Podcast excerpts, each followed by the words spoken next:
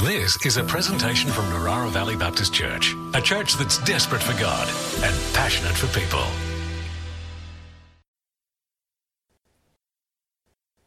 Good morning, everybody, and a very happy Father's Day to all the dads in the room and my dad online, wherever you get the chance to uh, catch up on uh, the NVBC service. Well, on this Father's Day, I'd love to start this morning by just bragging on the guys in this church for a minute or two, if that's okay with you. I've got to know some of you and I get to experience some of your life and your ministry. And I just want to shout out that over the last three weeks, I've seen some things, I've experienced some things of the men in the life of our church that I want to celebrate.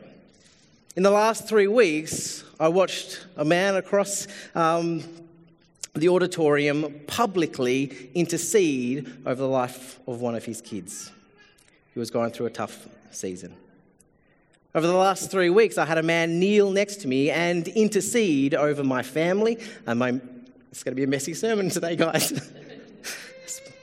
intercede over me and my, my, um, my marriage and my family. So moved by God and what he was praying through tears, sharing with me what he sensed God wanted to speak uh, into my life.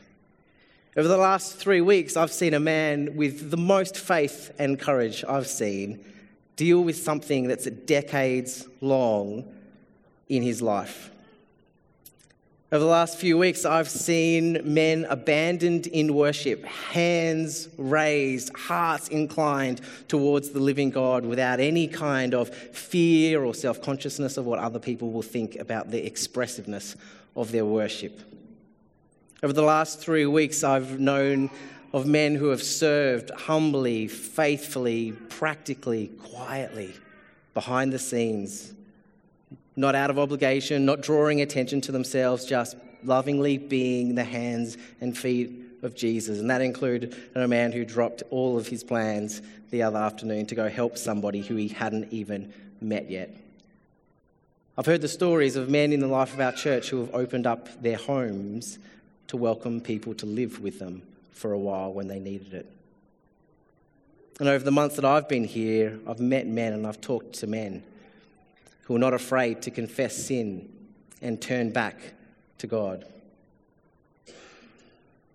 whose hearts are for their kids to know and love Jesus,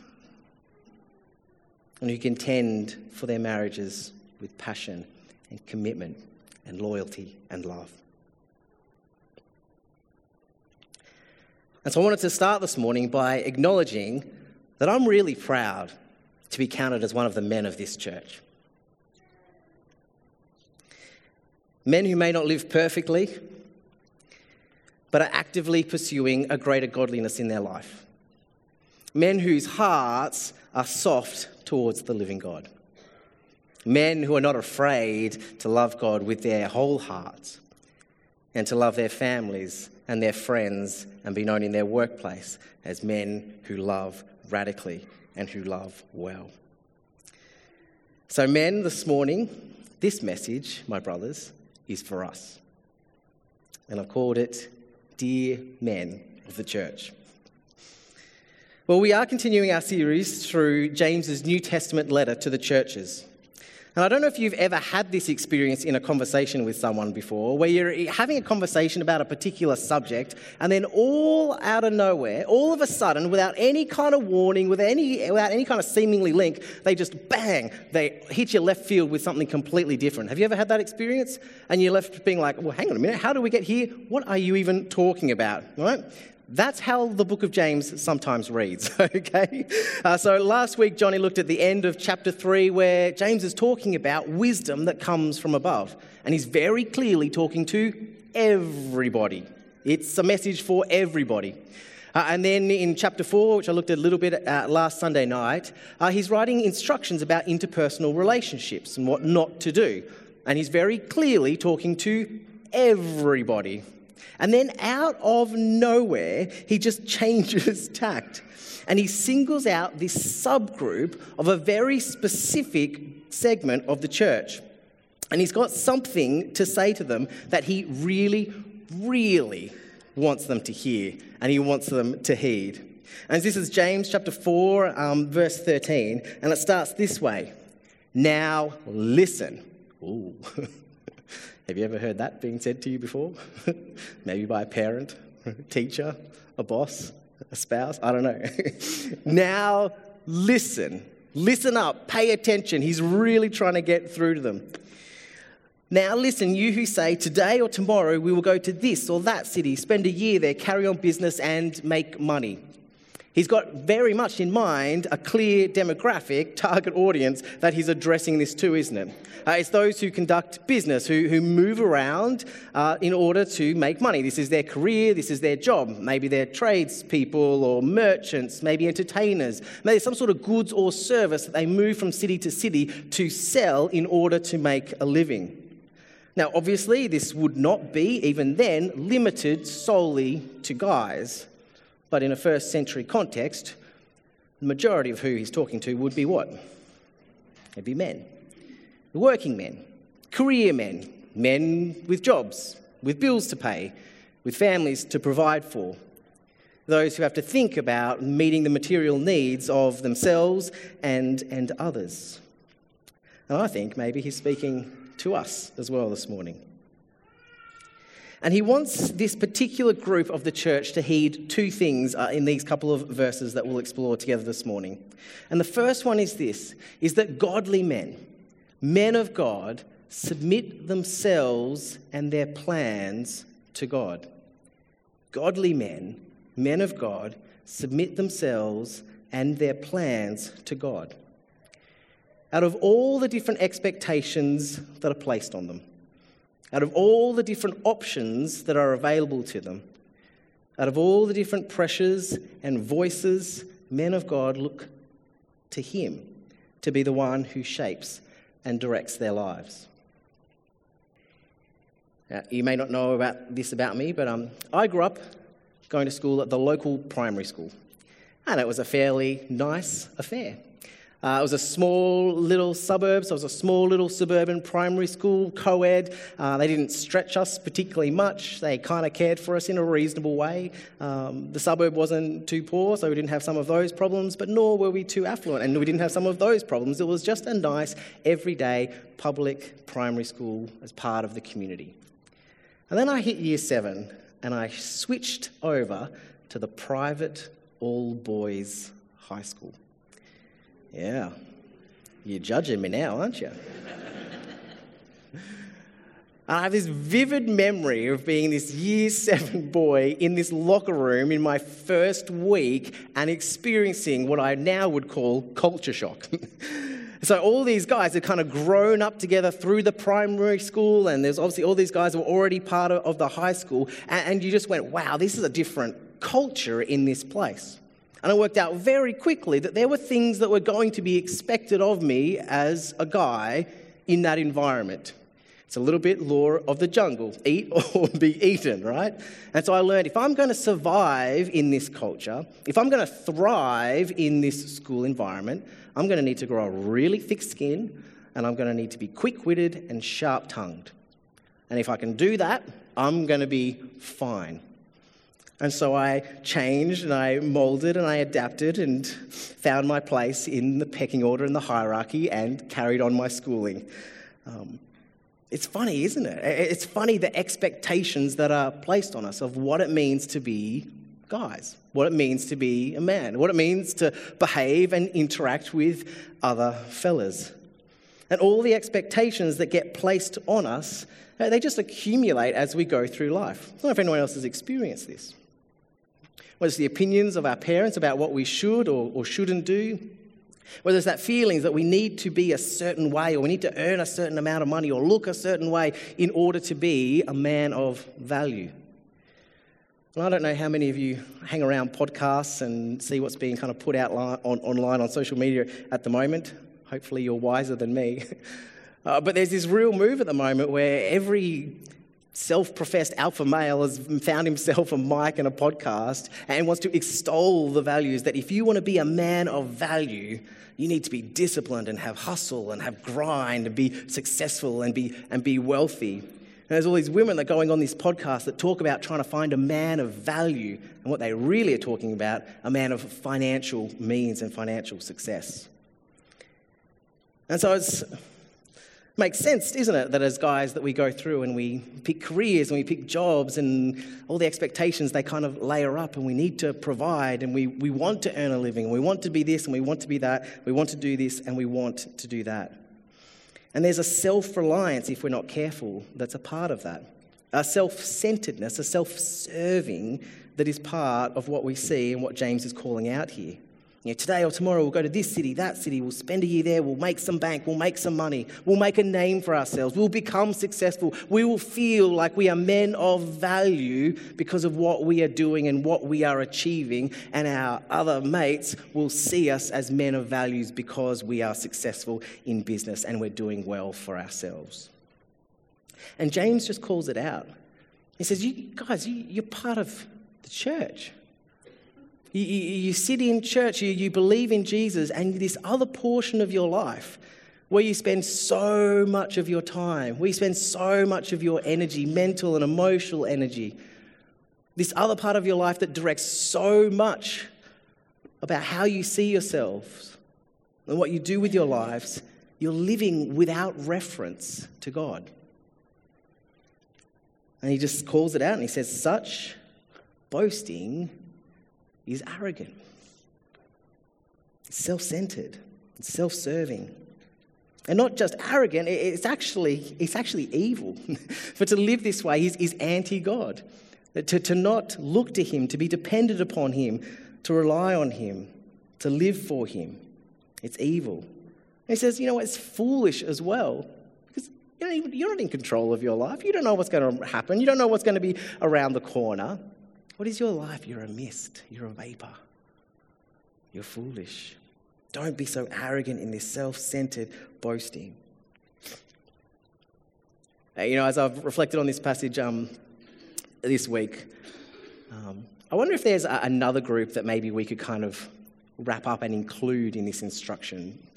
Uh, and it's not necessarily the guys that are so filled with self confidence and self belief and are kind of directing their paths, but it's the guys who feel that they need to do this in order for others. So it's not actually coming from that place of self centered, arrogant boasting, but it's almost coming from this feel, this need, and this expectation that I, I, must do this in order to be seen as somebody in the eyes of others. And so they boast because they think that's what we're supposed to do. Well, I'm going to do this, I'm going to achieve this, this is going well, see what's happening here. Aren't I successful? Aren't I a man of value? Please validate me. Maybe even a third group I think that you can include in this as well.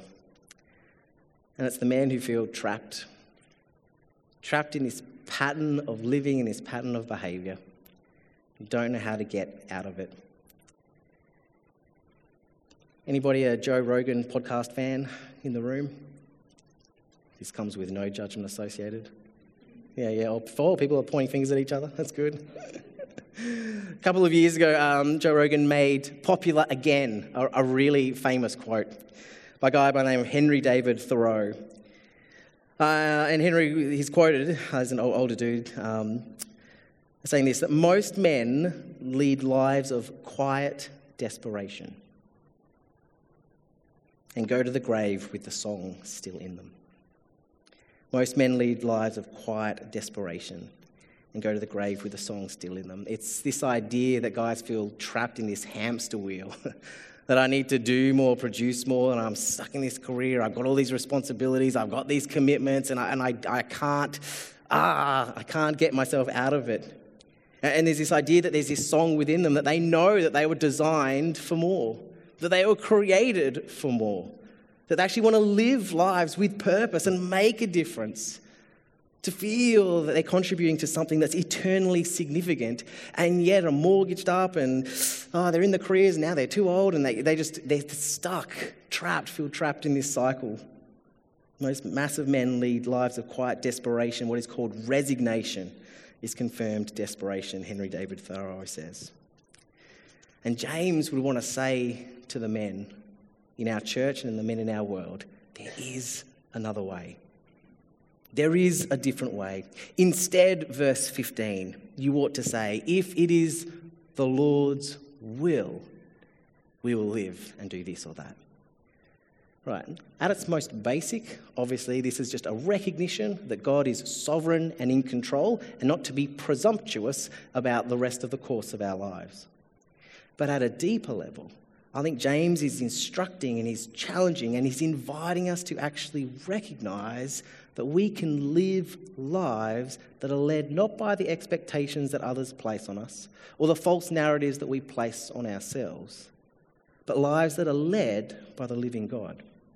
That we actually look to Him to guide us, Him to direct our steps, Him to empower us, and for us to live lives that honour and glorify Him and therefore are filled with so much purpose and eternal significance. Are you with me? That's good. It's very quiet this morning. Could just be bacon and egg rolls, digesting. I don't know. Is this like a post B and E roll? Like, is it? Yeah, is that a thing? That's a thing. Have a coffee too. Dear men in the church, godly men, men of God, submit themselves and their plans to God. You know, about 19 years ago, I moved away from my family home um, and I moved states and I moved uh, into Bible college, following what I believed was the call of God on my life. I was just being responsive and faithful and obedient to what I sensed God was leading me uh, into. Uh, and, and, at that time, um, a little bit different these days, but at that time, Bible colleges were filled with what you would expect young men and women like me, who were young adults who were grown up in the, grown up in the church, um, and it kind of almost made sense for them to be where they were, studying at Bible college. But I have to say, maybe the story of how people got to Bible college impressed me the most for those that had lived a little bit more of life. And so there was this one guy who was studying with us. Uh, we all thought he was old. Now that I'm this age, he probably wasn't that old. Um, but he had, uh, he definitely had kids. He was, he was approaching empty nest. Um, so had a couple of uh, kids in late teenage years. Uh, and he was a really successful real estate agent from the regions. And he talked to us about some of the sales that he made and some of the commissions that he earned. And it was pretty impressive, I have to say, as a 21 year old kid being like, wow, you are doing well for yourself.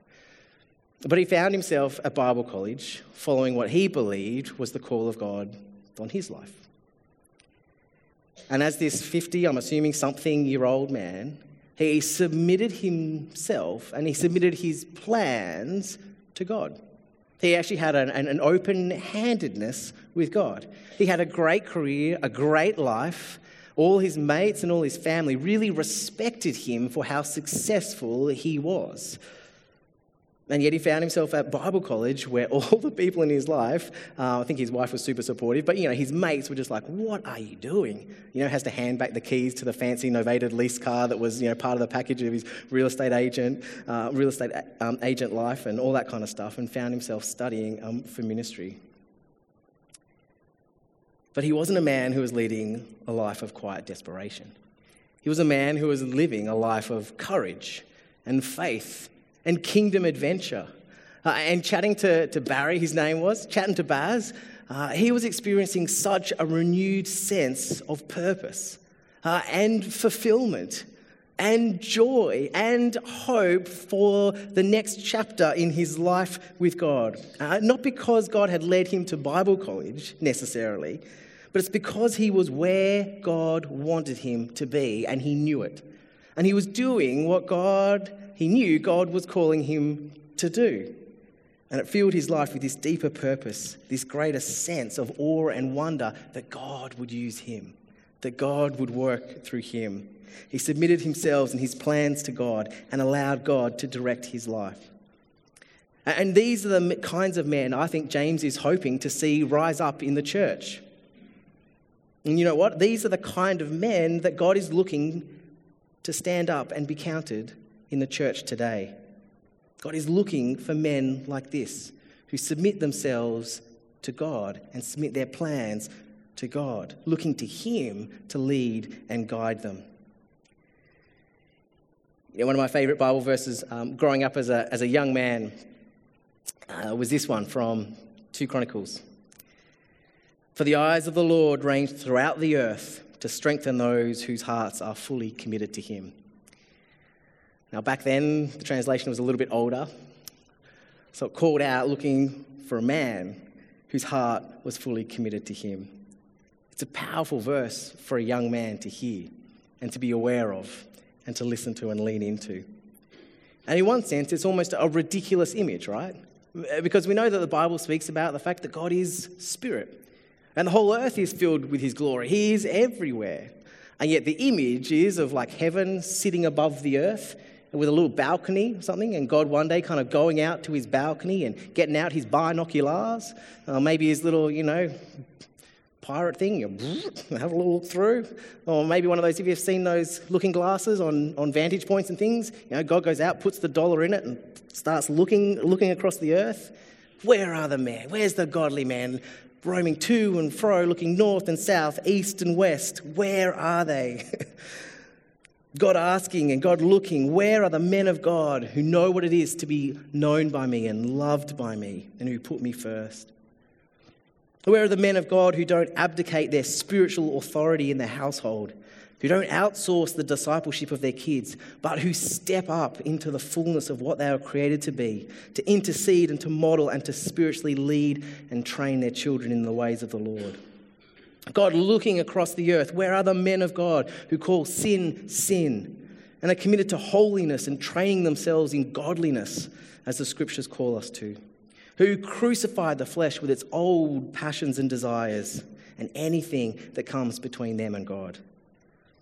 God looking across the earth, where are the men of God who are morally pure in their marriages and before marriage?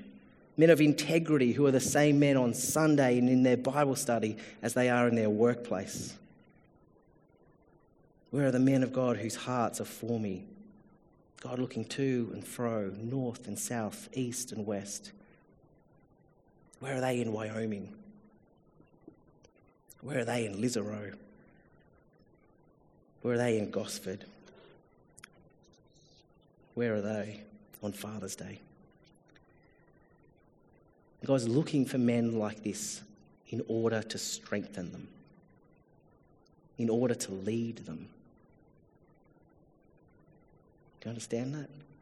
In order to empower them to live lives for Him live lives of eternal significance, allow His anointing and His favor and His presence to rest on men such as these. Dear men of the church, godly men, men of God, submit themselves and their plans to God.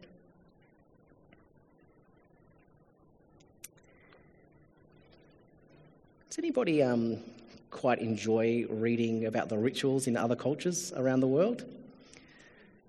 This can be really fascinating, can't it?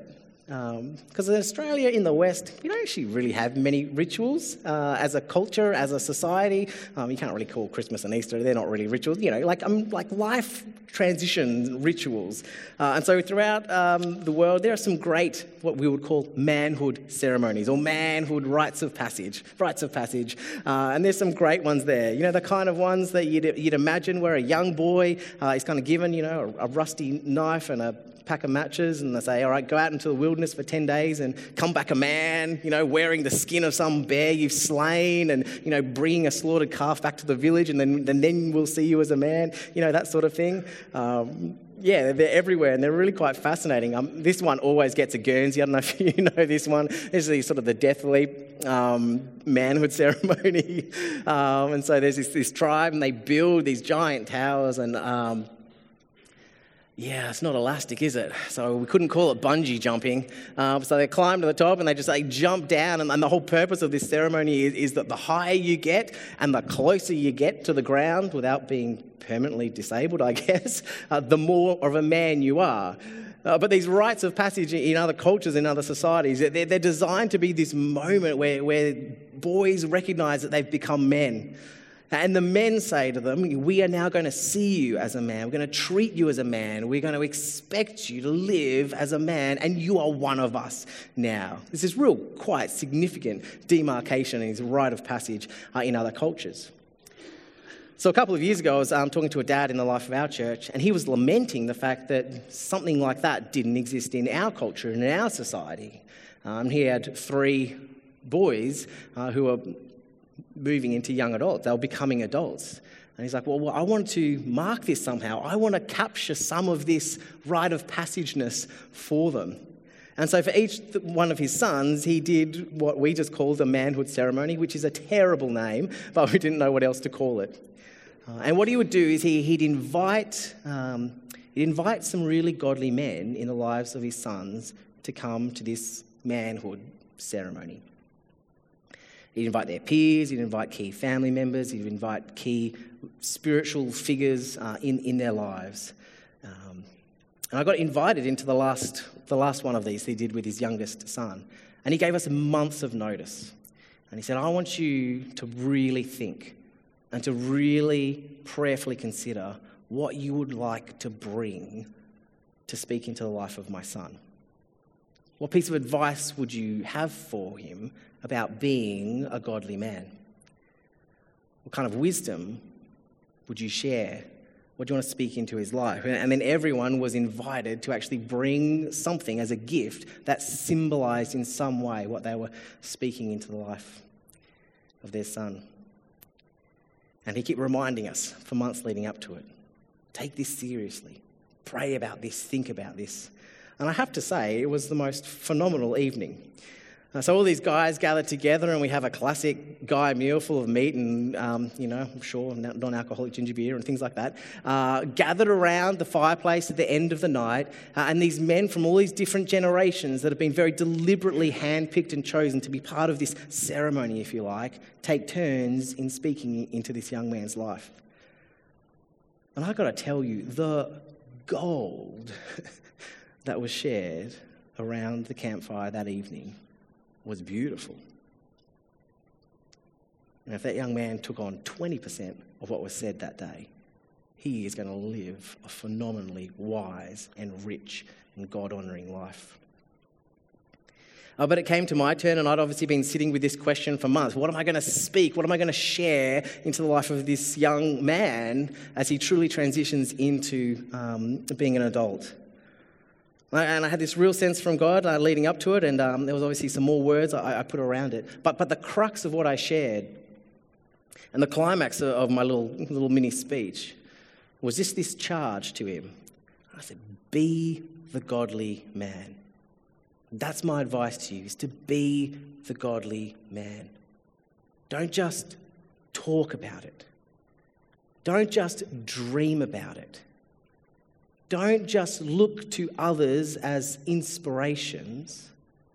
Don't think this is something that's going to happen some way down there as you live longer. Don't just teach it to others and instruct those under your care to grow up and be this. You be the godly man. And I really hope he took it on. But, but for his dad and myself, it, it, was so significant. And we've honestly, we've come back to it time and time again. And, and for those who know him, you've heard him um, share a bit of that story. Be the godly man. You know, as we've sat with the book of James, I reckon if he was sitting around the campfire at that ceremony, he may well have just nodded sagely and said what he said. Because I think that's very much James's heart for the church, and very much James's heart for the men of the church. If anyone then, verse 17, knows the good they ought to do and doesn't do it, it is sin for them. It's a charge to be the godly men. To not just be content sitting in church to not be content having shed ourselves from some of the more obvious moral failings, but to step in and to pursue all of the fullness of what God has for us in our walk with Him, in our families, in our workplaces, in our neighborhoods. Dear men of the church, godly men, men of God, courageously live out their convictions, and their calling. And I tell you what, aren't we blessed when they do? Godly men, men of God, courageously live out their convictions and their calling. I'm going to invite the, um, the band up. We're going to respond after I pray for us fellas. And we've picked a lovely song. Uh, it's called Canvas and the Clay. Um, and it's the idea that this isn't another self help kind of message or, guys, we just need to do better message. We actually want to respond by recognizing that we are known by God, loved by God, created by God, that we are in the palm of His hand, and He is the one who is shaping us, and He is the one who is molding us. And He's not finished with us yet. He's not done with this work of transformation in our lives. We're not those who are going around planning as if God doesn't exist. We're not those who feel trapped by the expectations that others have of us or that we falsely place on ourselves. But we're those who look to Him, who submit our lives to Him and look to Him to lead us. And with courage and faith and full conviction, we step into being the godly men that He has called us to be. So, Father, I want to thank you for the men of this church. God, I want to thank you for the faith that I see, the love that I see, the courage that I see, the service that I see. I want to celebrate that we are a collection of saved men, adopted and welcomed into a relationship with you, God. It changes everything. It changes everything. Father, we look to you to lead us. We look to you to shape us to form us, to transform us into the men that honestly, Jesus, we desire to be. We want to become more like you. We want to ever increasingly become the men we know that we were designed and we were called and we were set apart to be. For your sake, for our sake for the sake of the young men coming up behind us who are looking to us to model what it means to follow Jesus, for the sake of our families, our neighborhoods, our churches. Would you help us be this kind of men?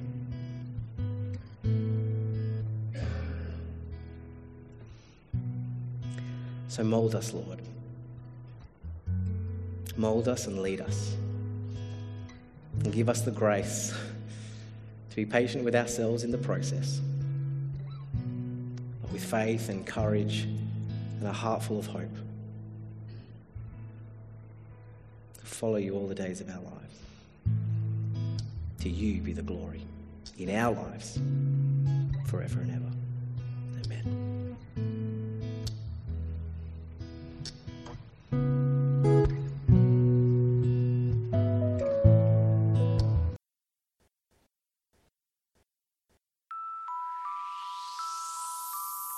This has been a presentation from Narara Valley Baptist Church, a church that's desperate for God and passionate for people. To continue the conversation, we invite you to join us Sundays at 9:30 a.m. and 5 p.m. or on our website at www.nvbc.info.